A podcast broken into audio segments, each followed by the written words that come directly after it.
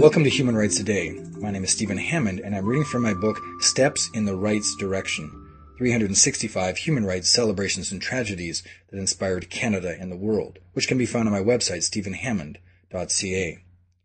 On October 31, 1997, the Supreme Court of Canada refused to force treatment on glue sniffing pregnant woman. Miss G was so addicted to glue sniffing that she was deemed unable to care for her children. All three of them were taken into custody by Winnipeg Child and Family Services, and two were permanently disabled due to her addiction. In August 1996, while five months pregnant with her fourth child, a Manitoba judge ordered Miss G placed in the custody of the director of the Manitoba Child and Family Services, where she was put into a hospital.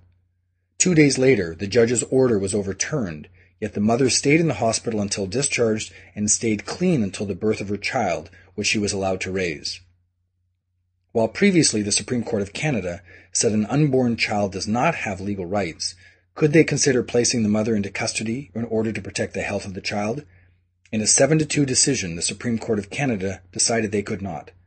Numerous organizations were granted leave to have their say in this controversial case, from religious associations to abortion rights organizations, other family service agencies, and the Canadian Civil Liberties Association, among others. On October 31, 1997, the top court upheld the right of a woman to refuse treatment and reaffirmed earlier decisions not to grant an unborn child legal protection.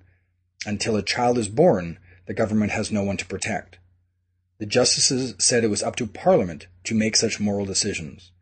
The two dissenting justices stated that the born alive rule in previous cases must be set aside in this case and where it makes sense in future cases. That was October 31st, 1997. If you'd like to hear a human rights story each day, be sure to click on the subscribe button, and I'll tell you another story tomorrow. If you'd like a link on your website of these podcasts, send an email to stephen at stephenhammond.ca, and we'll get you the proper instructions. For more information on human rights, go to my website, stephenhammond.ca.